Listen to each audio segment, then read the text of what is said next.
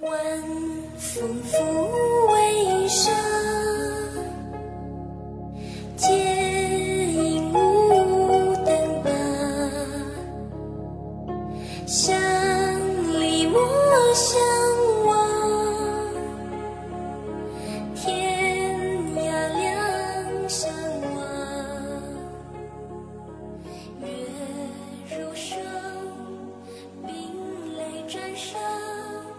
性格豪爽，但是文章不行的羚羊人朱尔旦，运气非常好，认识结交了一个阴间的判官。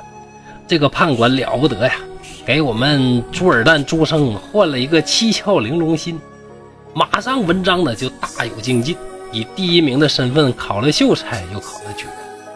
但是人心不足蛇吞象啊。朱举人现在呢，又感觉自己的老婆呀，身材虽然好，长得不漂亮，就希望陆判能够想想办法，把自己老婆的这个面目换一换，换得更漂亮。陆判官是满嘴答应。那么陆判是究竟如何把朱尔旦的妻子脸换得更漂亮了呢？我们继续往下说。几天之后，突然有一天呢，半夜，陆判官来敲门。敲的那叫急呀，乒乒乓乓，乒乒乓乓，一顿拍。这朱尔旦说：“这咋的了？我说大哥怎么这么着急呢？有啥急事啊？赶紧起床，请他进来。”点上蜡烛一照啊，只见陆判官用衣襟儿包着一个什么东西。朱尔旦就问：“大哥呀，你这包的啥呀？”陆判官说：“兄弟，你上次不是嘱咐我给你媳妇儿整张好看的脸吗？”我回去呀、就天天的这个研究啊，找啊，找来找去嘛，也没有好。刚才呢，就恰就这个碰巧了，得到了一个美人的头啊，那家伙才漂亮呢。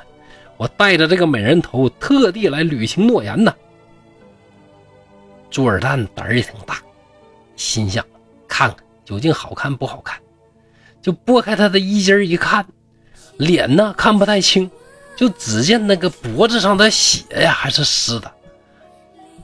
陆判官赶紧就催促：“哎呀，行了，别看别看了，赶紧赶紧，快快快快，快到你媳妇儿这个卧室去，千万别惊动这些鸡犬啊！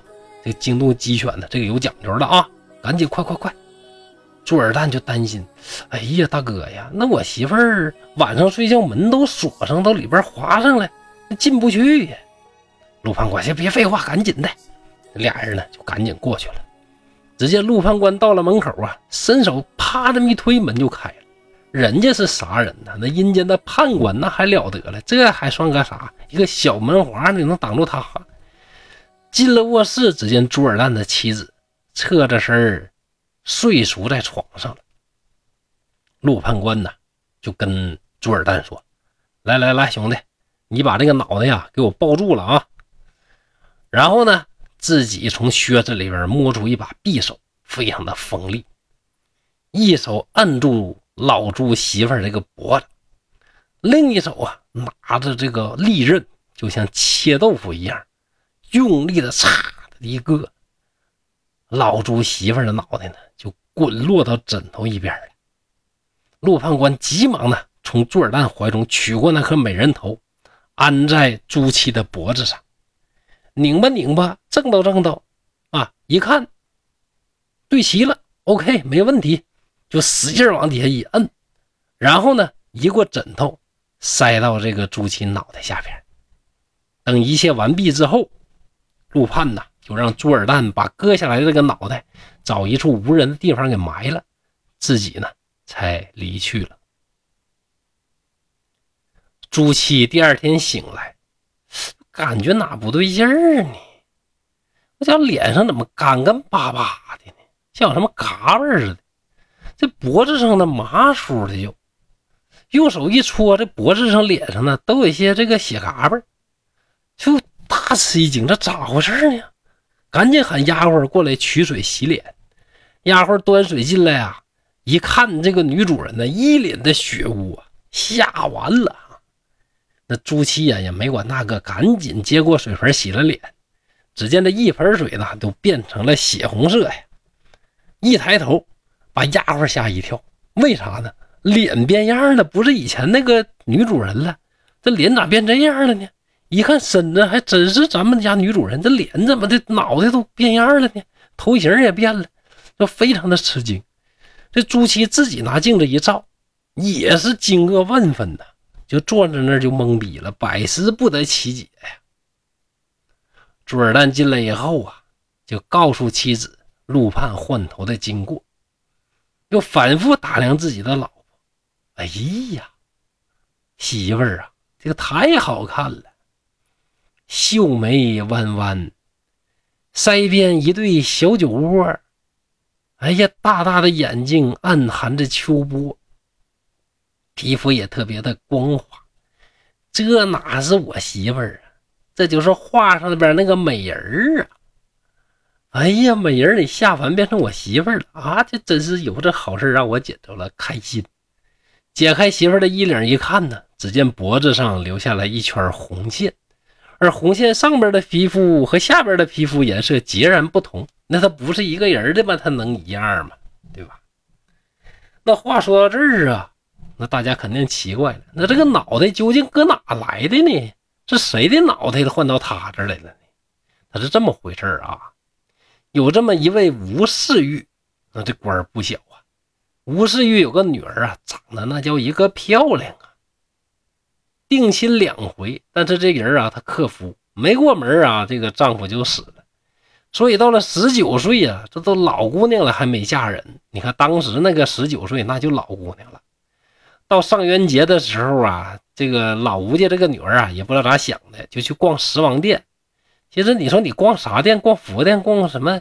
这个道观呢？咋不行？非得逛十王殿。十王殿前文说过，那是十殿阎罗的殿。然后游人还又多又杂。你这个。这个说实话不太懂当时的风俗啊，那阎王殿就那么多游人吗？这个，对吧？但是今天呢，我们猎奇的心理可能，呃，到这个阎罗殿看的人可能比较多了啊。总之，当时游人又多又杂，里边有个无赖呢，就瞪着一双色眯眯的眼睛，是左看右看。哎呀妈呀，这妹子长得漂亮啊，这妞家伙好。于是啊，就盯着这个老吴家这个女儿看，暗暗的心里边啊，就生出来歹意。通过多方打听啊，就查到了这个老吴家在什么地方。半夜搬了一把梯子，就翻墙进院，从他卧室的门上打了个洞，就钻进去了。进去一看呢，有一个丫鬟睡在外边，一刀呢就把这个丫鬟这个砍死在床底下了，然后。就拿这个死人逼迫这个老吴家的女儿，就要奸淫她。老吴家的女儿呢，非常的刚烈，奋力抗拒，大声呼救。无赖一看，好啊，你敢不从我？一刀呢，就把这个老吴家女儿的脑袋给砍了下来。吴夫人呢，就听着自己女儿卧室里边怎么的闹呢，赶紧喊丫鬟去看。丫鬟一看，房间里边两具尸体呀，吓得呢，当时就昏过去了。全家人起来一看，哎呀，出大事了！可怜呐，可怜咱家这姑娘啊！就把尸体停放在堂屋里边。中国人呢，不讲究死了得有全尸嘛，就把老吴家女儿的这个头放在脖子的一侧。一家人嚎啕大哭啊，乱了一整夜。这个事发突然呢，大家当然呢都属于一种懵逼的那种状态嘛。第二天黎明的时候呢。吴夫人掀开女儿尸体上的被子一看，哎呀，坏了！这真是福不双降，祸不单行啊！你说孩子死了吧，头又丢了，气得他把看守尸体的这个侍女挨个是一顿痛打呀！你们说还能干什么？你们呢？这帮蠢货呀！看管这么不严，连个脑袋你都看不住，这肯定是被狗给叼走给吃了。吴世玉就把这个事儿啊。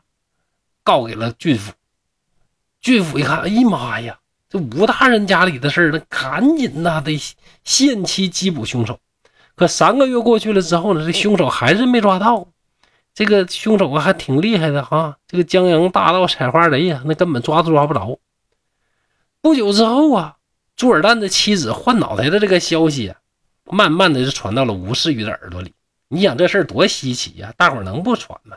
那长舌头叽叽呱叽叽呱叽叽呱，转眼之间呢，估计整个南直隶省就全知道了。吴世玉一听啊，说咱家这个脑袋换了，哎，咱家孩子脑袋丢了。你这个事儿啊，这么奇怪，这么巧呢，就派一个老妈子啊，就借故去老朱家去看。老妈子一看朱夫人那个脸呢，吓得呢，就赶紧跑来告诉吴公：“哎呀妈呀，大人呐，老爷呀，不好了！我看明白了，那家那个朱夫人那脸呐，就是咱家小姐呀！我都不知道咱家小姐呀是复生了呢，还是真的把脑袋换给人家了。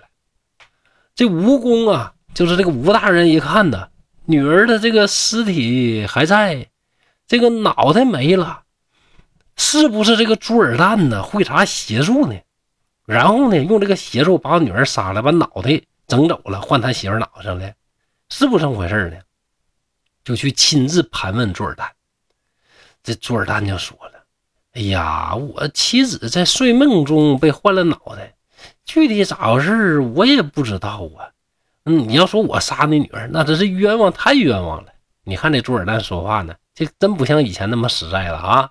他就不说陆判的事了，对吧？开始说什么？开始折了。所以说这蜈蚣呢，你感就感觉你这说这玩意太离奇了啊！你跟你媳妇俩人搁家躺着，睡睡半夜觉，完别人啊就给你媳妇换个脑袋，换个贼好看的。那谁咋的跟你这么好啊？对吧？亲叔、亲大爷、亲舅、亲爹呀，对不对？不对劲儿，你肯定不对劲儿！我要告你！这个吴大人呢，就把朱尔旦是告给了郡守啊。郡守啊，就把朱尔旦的家人抓过去一顿审。结果呢，跟朱尔旦说的一样，所有家人是异口同声的这个事儿啊，这个说的都非常的清楚。郡守也感觉奇怪，判断不清。朱尔旦回家以后，就向这个陆判官求计，说：“大哥呀，这可咋整啊？”这事儿整不明白之后，我不得死那儿啊？不得判死刑啊？秋后问斩呐！陆判官说：“哎呀，不难不难，我呀让他女儿自己说清楚不就完了吗？”到了夜晚，吴世玉就梦到自己的女儿跟自己说：“父亲呐，杀害女儿的凶手是苏西的杨大年呐，跟这位朱举人是没有任何的关系。朱举人呢，嫌他媳妇长得丑。”所以就把我的头给朱祁给换上了。现在女儿我虽然死了，脑袋还活着，也算是我的生命得以延续了吧。咱们家呀，别跟朱举人为仇了。朱世玉醒了之后呢，赶忙把这梦告诉了夫人，结果夫人也做了一样的梦，就把这个事儿告诉了郡守啊。郡守一问，果然有这么个杨大年。平时呢，就游手好闲，不务正业，净干那个偷鸡摸狗啊、欺男霸女呀、呃欺行霸市啊，干这些坏事抓过来一顿拷打，是杨大年供认不讳。吴世玉便去拜访这朱尔旦，想见一见朱夫人。一见朱夫人，吴世玉啊，当时的心是非常的难过呀。这不就自就是自己的女儿吗？哎呀，这样吧。你现在呢，也不能说不是我女儿，也不能说就是我的女儿，我就认你为干女儿吧。这样呢，就和朱尔旦呢就变成了翁婿。哎呀，世界上的好事真让我们这位朱尔旦是占全了，心呢也变聪明了，然后媳妇儿呢也变好看了，还认识了这一个有权有势的老丈人。你说这玩意儿歪歪的好不好？认识了陆判之后呢，真是从此是迎娶白富美，走上人生巅峰啊！我们这位朱尔旦先生，既然自己女儿的头放到人家身体上了，那就把朱夫人的脑袋拿回来吧，放在自己的这个女儿尸体上埋葬了。等到后来，朱尔旦又三次进京考进士，都因为违反了考场的规矩而被这个取消了资格。要不前边陆判咋说他这个福气薄呢？他也考不上进士。从此之后，朱尔旦是心灰意冷，不再想做官了。过了三十年，有一晚呢，陆判就告诉朱尔旦说：“兄弟哦，你的寿命快到头喽，朱尔旦询问：“那我啥时候死？”陆判官回答说：“五天呐。”能挽救吗，大哥？陆判官说：“生死由天定，人怎么能改变呢？你也是一个通达的人，何必在意这生死呢？你以为活着就是快乐，死了就是悲哀吗？没有的事儿啊！”朱尔旦一听，觉得很对，就提前呢置办起来什么寿衣呀、棺材呀。等了五天之后，穿着盛装去世了。第二天，朱夫人正在扶着灵柩痛哭，哎，忽然看到朱尔旦飘飘忽忽从外边走过来了，这朱夫人就害怕呀！哎呀，老头，你咋还咋死了呢？魂还回来了呢？朱尔旦就说：“我确实是鬼，但是和活着的时候没啥两样。放心啊，我呀挂念你们孤儿寡母，是恋恋不舍呀。”夫人听了，嚎啕大哭，泪水一直流到胸前。这个感情还真的挺好啊。朱尔旦爱抚地劝慰着妻子，夫人就说：“古时候有还魂的说法，你既然有灵能回来，怎么就不能再托生呢？”朱尔旦说：“哎，天数不能违背，死了就死了啊。”妻子就问：“那你在阴间干啥呀？”朱尔旦回答说：“哎呀，咱不有一个。”好朋友、好大哥吗，陆判官呢推荐我掌管文书，还封了官爵呢，那混的还是挺好的，心情不错啊，日子过得也挺舒服，所以我才能在阴间阳间来去自由嘛。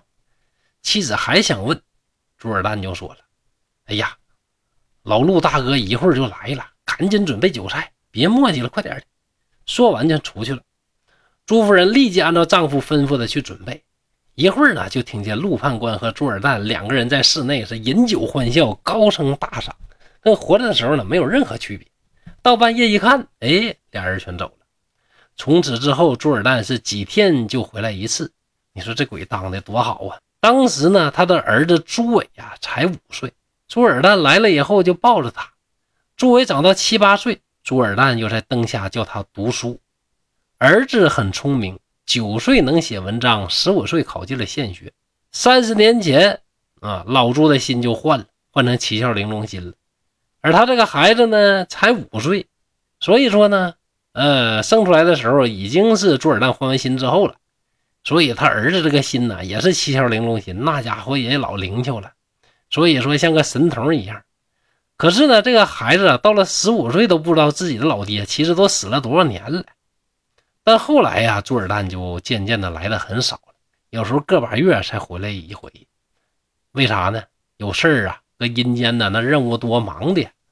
有一天晚上，朱尔旦又来了，跟妻子说：“哎，贤妻呀，今天要和你永别喽。”妻子说：“哎呀，你要去哪儿啊？咱们这么多年还没聚够呢。”老朱回答说：“上帝任命我为太华卿。”哎，马上呢就要去远方赴任了，公务繁忙，路途遥远，所以就不能再回来了。妻儿听了之后是抱着他痛哭啊。朱尔旦就安慰着说：“哎，不要这样，孩子都已经长大成人了，家境还能过得去。这世界上没有百年不散的夫妻。”又看着儿子嘱咐说：“好好做人。”不要荒废了父亲教给的学业，十年后我们还能再见。说完，径直出门，扬长而去，再也没有回来。后来，朱伟到了二十五岁时，考中了进士，做了官奉皇帝的命令去祭祀西岳华山。路过华阴，也就是华山北路的时候呢，忽然呢，有支打着仪仗的人马是急匆匆的奔过来。这队人呢，根本不回避朱伟的队伍。朱伟十分惊异，仔细看对方车里边坐这个人，竟然是自己的父亲呐！朱伟是急忙跳下马来，跪在路边痛哭。父亲停下车子说：“嗯，我儿啊，你做官的声誉非常好，我呀也就放心了。”朱伟哭着跪在地上不起来。朱尔旦看也不看，催促车辆飞速驰去。刚走了不几步，又回头望了望，解下身上的佩刀，派人来送给朱伟，远远的喊道：“配上这把刀，可以富贵。”朱伟要追着跟去，只见父亲的车马从人呐，飘飘忽忽的像风一样，瞬间便消失不见了。朱伟惆怅痛苦了很久，也无可奈何，抽出父亲的刀看了看。制作非常的精细，上边刻着一行字：“胆愈大而心愈小，志愈圆而行愈方。”啥意思呢？做事情啊，你胆子要大，但是心要细，智谋要非常的圆，但是行事情呢要非常的方正，这样呢，你就可以追求人生的幸福。这就是所谓的“胆大心小，志圆行方”。可以作为我们的座右铭了。后来朱伟啊，一直做到司马，生了五个儿子。有一晚，朱伟啊梦见自己父亲说：“说你的佩刀啊，应该给你的老四啊。”朱伟听了之后，就把这个刀给了老四。后来呀，这个老四他的官啊，一直是。当到督察院的左都御史，而且他的这个政治声誉非常的好。故事到这儿呢就结束了。蒲松龄啊，在文章的之后做了一段非常精彩的评价。他说：“断鹤续福，啥意思呢？就是能把仙鹤那大长腿呀砍下来，接到野鸭子那小短腿上啊。这个呢，纯粹是吃饱了撑的，没事闲的。但是要是能移花接木。”那这种的人呢，那是可是可谓说是非常的了不起。而这位陆判官呢，他能把这个肝肠呢，用这个凿子、斧子啊，该砍砍，该削削，啊，该整整，能把刀和锥子在脖子上边呢就动刀，那可真是非常了不起。所以说，咱这位陆公陆判官，那真是什么呢？丑陋的外表里边透着一颗灵巧的心灵，还有一个聪明的脑袋。明朝到现在呀，时间也不太长。陵阳的这位陆判官还在不在？还有没有灵气存在天地之间？如果你还在的话，能不能跟我也结交一下？我就是给你拿鞭子，天天给你赶马车，那我也行。里边透着什么话？要是说呀，有这么一位陆判给我也换个心，那该有多好！那就是不知道啊，要不要让陆判把蒲松龄的媳妇脸也给换一换，脑袋换个更漂亮的啊？这个故事啊，在今天看呢，有很多呀我们理解不了。为啥换了脑袋之后啊，这个人的思维还是以前那个思维？因为古人呢就是这么认为。比如说孟子呢，就曾经说过什么呢？就心之官则思，思则得之，不思则不得也。啥意思呢？说心这个器官的作用是啥呢？就是思考想事儿的啊。你想事儿呢，才能获得受益。啥也不想，你啥也得不着，这个意思。所以说，从这儿能看到，中国古人认为什么？心是用来想事儿的。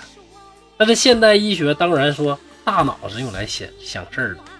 而在今天换心的手术也曾经呢这个发生过啊，而且呢人类的技术已经达到了这个境界。但是换心换完之后，人的这个思考呢还是以前的思考，但是他这个性格确实会受到捐赠者生前这个人格因素的某些影响，发生性格的偏移。国内外呢都都有这个类似的这个，为什么不好说？但是从这儿也可以看到，这个心虽然说不是完全主思想的，但是心呢，确实对于这个思想啊、思维啊是有相当大的这个影响。而换头术现在呢还做不到，换脑袋还做不了，但是现代医学这个整容术已经非常的厉害了，一张丑的脸绝对是可以换成一张很漂亮的这个脸。这篇故事啊，既是一篇玄幻的一个小说。更是一个科幻的小说，他对于未来，呃，这个各种这个这个心脏手术啊，嗯，或者是这个整容手术啊，做了非常精准这个预测。